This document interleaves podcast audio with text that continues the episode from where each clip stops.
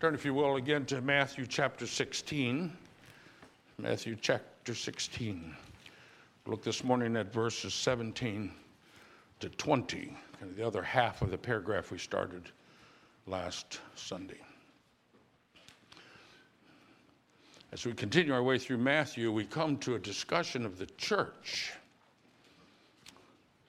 Anytime I talk about the church, I'm reminded of a, of a statement by my old seminary professor, Ed Clowney, who wrote, "An invitation to ecclesiology," that's the doctrine of the church, "sounds rather less appealing than a guided tour of a cathedral crypt."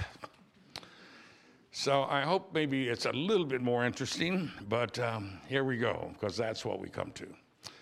If you doubt that, come with me to a presbytery meeting sometime, and you may find yourself gasping for some unchurchified air. Nevertheless, the church is a matter of great concern to our God. So if we're uninterested, we don't yet have his heart. Let me read our text this morning, verse seventeen to twenty, Matthew sixteen. Peter's just said, "You are the Christ, the Son of the living God." And Jesus replies, "Blessed are you, Simon, son of Jonah, for this was not revealed to you by man, but by my Father in heaven. And I tell you that you are Peter, and on this rock I will build my church, and the gates of Hades will not overcome it. I will, I will give you the keys of the kingdom of heaven. Whatever you bind on earth will be bound in heaven, and whatever you loose on earth will be loosed in heaven." Then he warned his disciples not to tell anyone that he was the Christ. This text is uh, what I call a, a, a pit of theological mire. Just about every phrase is controversial, and I've noticed when I read uh, that suddenly people who spoke and kind of like had something to teach from the scriptures just get caught up in the in the disputes, which most of which will never all get resolved. And so my desire this morning is to try to avoid that uh, quicksand and instead feel the weight of the profound truth which permeates this whole text. If we just stand back a minute and not, don't feel like we have to solve every problem and listen to what it says. And that truth, I think, is summed up in Jesus' statement, "I will build my church," which will become for us this morning three points. So the first point is this. Jesus said, "I will build my church. I will build my church." On the shelf in my study, I have a whole section on books of church planting, on, uh, about church planting and church growth. There's the birth, care, and feeding of the church, understanding church growth, sharpening the focus of the church, theological perspectives on church growth, and many, many more. Now, these are good books. Many of them I've, have been helpful to me. But the truth of this text, if ignored, will nullify, nullify all the advice of all those books that are good books. For Jesus says, "I will build my church." Now notice where Jesus says this in this text. In verse eighteen, right in the middle of the theological issues which hijack this text. While theologians argue, and this is a huge argument about Peter's position in the church, Jesus makes this statement that eclipses everyone else. Peter and the other apostles certainly have a foundational role, but Jesus says, "I am the one that will build my church." This is clear in verse seventeen. Just prior to this section, Peter made this great confession, "You are the Christ, the Son of the living God." But Jesus made it clear that even Peter's confession was not the result of Peter's superior intellect. It was not a sign of some moral achievement. It was not a sign of some special gifts. It was the work of the sovereign grace of God to illuminate those who naturally understand nothing. that emphasis on God's sovereign initiative, not human insight, is consistent with the rest of the Bible. For example, Jesus said in John six, "No one can even come to me unless the Father draw him." As we read through the book of Acts, we hear things like the Lord added to his church, and things like God granted repentance, and things like as many as were ordained to eternal life believed. It's the same thing Jesus said in our text this morning. I will build my church. You can argue about Peter's role. You can argue about the apostles. You can argue who's the rock. Jesus, I will build my church. I mean, we think that such a doctrine which hangs all of our salvation not on our wit or insight or uh, good intentions, but solely on the grace of God. You may think that doctrine is cold and harsh, but Jesus says Peter was blessed because of it. Blessed are you, Simon. Blessed because there is no other hope. Blessed because if God wanted, waited for us to be smart enough and good enough, no one would ever be saved. No one would ever do anything. Blessed because apart from such grace, we all stand condemned, merrily going our way, sinning and dying, always thinking that we're good enough, and we're not. Peter needed to hear this. Jesus had chosen him for an important role in the foundation of the church, but Peter was unfit in a bazillion ways, especially, un but especially unfit until he understood that it was not Peter who would build the church and made it great, make it great. It was Peter's Lord. And we need to understand this too, for nothing has changed. Jesus still says, I will build my church. That's the first point. Then there's the second point here. And that second point is this. Jesus says, I will build my church. I will build my church. I remember back in nineteen seventy-nine, beginning to plant a church in New Jersey. We met in a rundown Grange Hall, grown up in weeds. On the barren walls of that rundown building was only one thing, a shovel on the wall, which I guess was a memorial to the dedication of that building many, many decades earlier. As I preached, I could see people shivering in the cold, the cold metal folding chairs, which we had, until the heat came on. And then it got really interesting, for when the heat came on, little balls of dog hair came out of the heat registers and rolled across the floor like little miniature tumbleweeds. Week after week, I wondered to myself, is this church going to make it? Will we really survive here? twelve years in that Grange Hall. When I came to the chapel, I was excited to be here, and they gave me a lot of stuff to read to learn about the chapel, and it is something, by the way. And included in that was a report of a study that had been some, done some time earlier, evaluating this ministry of the chapel. And when I finally got down to reading that and found my way through the whole thing, I realized that this study basically concluded that the chapel should be shut down because it was not a viable church. And I go, oh, lucky me. And once again, I began to wonder, is this church going to make it? Will we survive? Several years later, a minister who attended the chapel for a brief time graciously, gently took me aside one day to warn me. He said, Pastor Burt, you obviously don't know this. This church is about to blow up in your face. There are just too many conflicting points of view here. No two people agree. By this time, I knew better. And I told that brother so.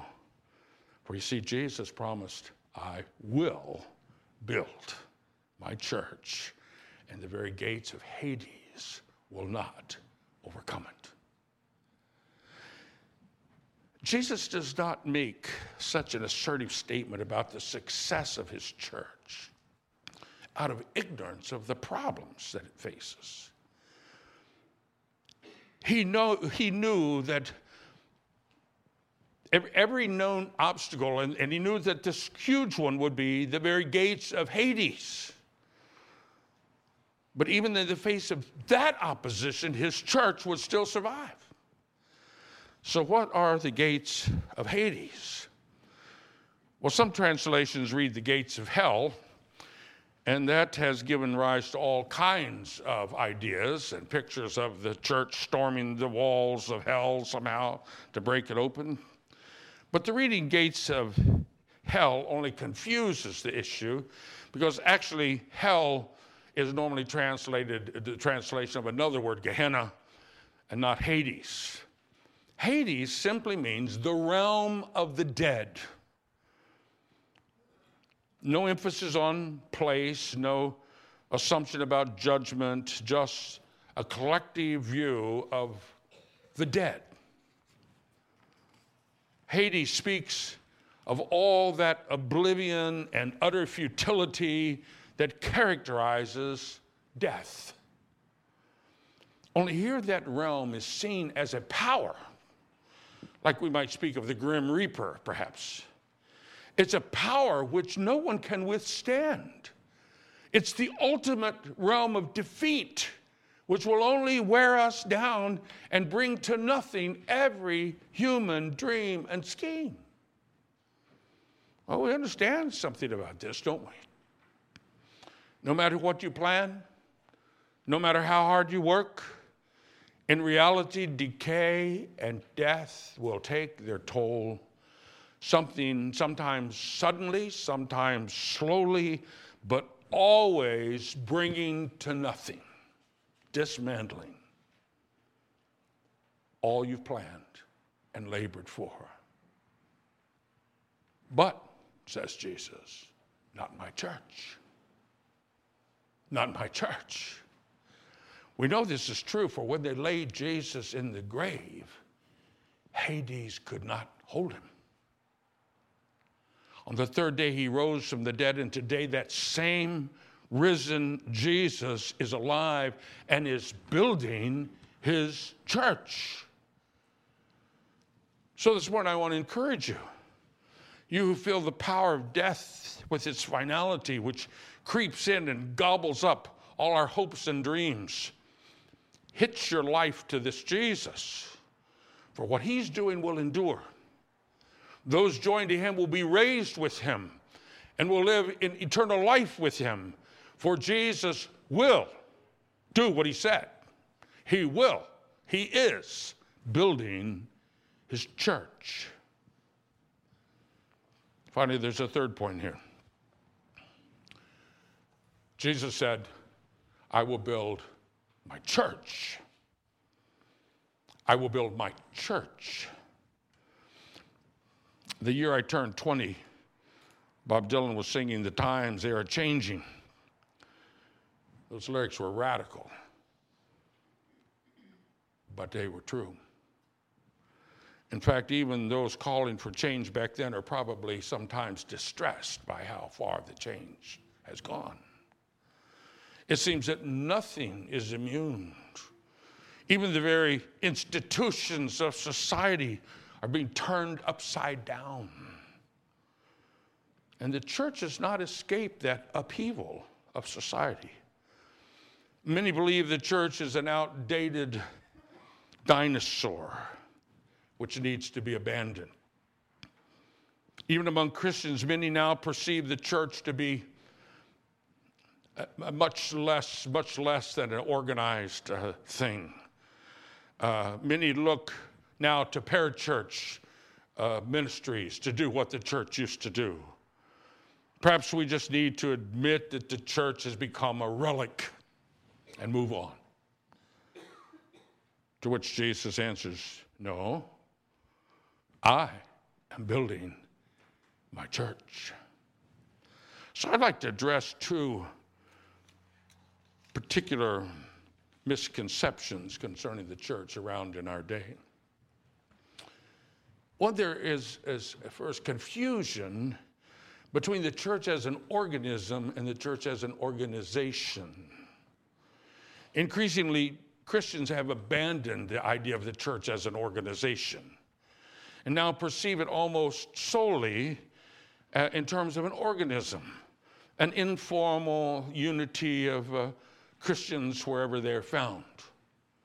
Fewer and fewer, fewer need, see any need for any kind of organizational structure in the church. It's not supposed to be an organization. But in our text, when Jesus speaks of the church, it is also an organization. It has structure. Peter and the other apostles formed the foundation. The New Testament speaks of a body of teaching, which was the standard. It was called the Apostles' Doctrine. The leaders are defined. We know their names. And the leaders clearly know the members' names. Similarly, it has accountability. Here and in chapter eight, Jesus speaks of the keys. The keys that are the authority to open and close the doors of the kingdom. And, and with that authority comes responsibility to receive members who embrace the gospel and to expel members who turn away and deny the gospel. You see, when Jesus talks about his church, it's more than an informal gathering of believers wherever they find one another. It is also a defined organization, whether we like it or not. So don't despise this aspect of church life. It's from the Lord. The structure, the accountability, God designed that. Second issue, we need to distinguish between the church and the kingdom. Many people just assume, well, that's the same thing. We sing it that way. I love thy kingdom, Lord, and really we always talk about the church in that song. Matthew speaks repeatedly about the kingdom of God, but in all the whole book of Matthew, only here in chapter sixteen and later in chapter eighteen does he mention the church. You see, the kingdom is different than the church. The kingdom is cosmic in its, in its significance. Everything in heaven and on earth has been placed under the lordship of Jesus Christ. That's what we read in, in, in, in the Gospels, what we read in Daniel chapter seven.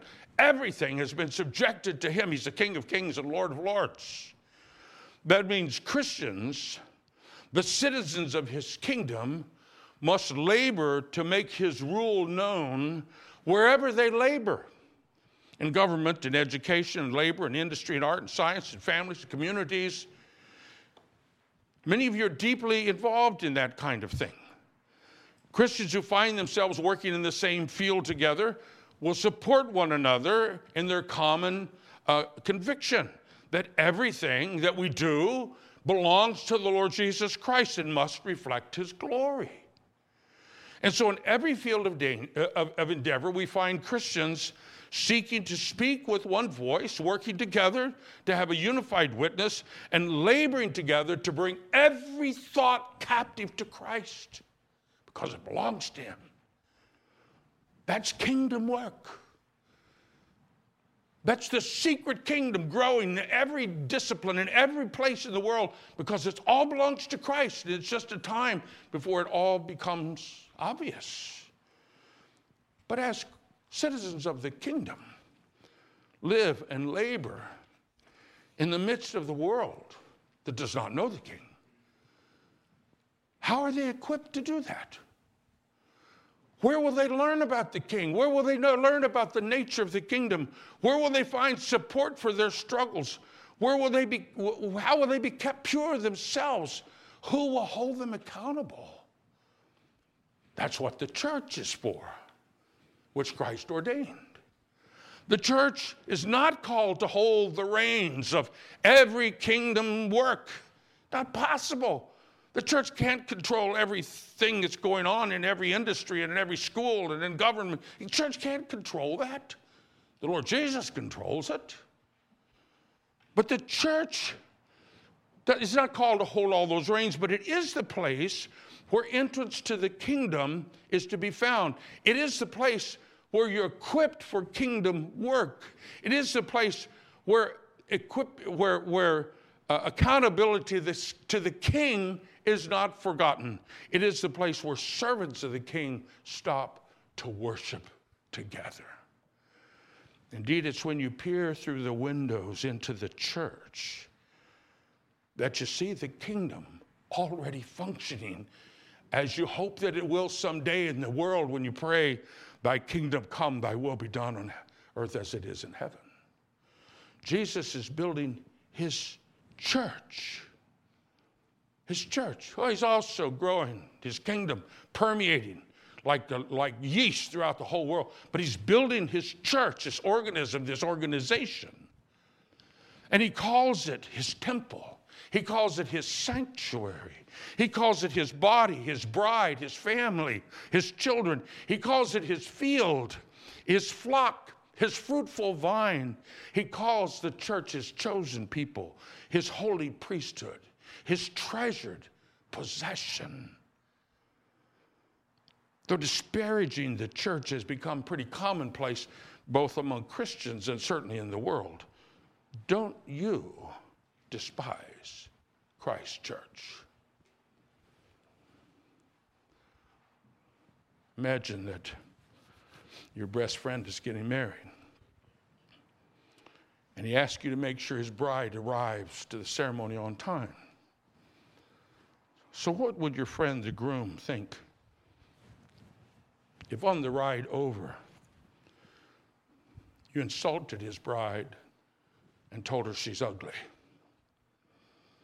railed on her for being such an unworthy loser, and made it clear that even though she were marrying your, she's marrying your friend, you have no respect for her?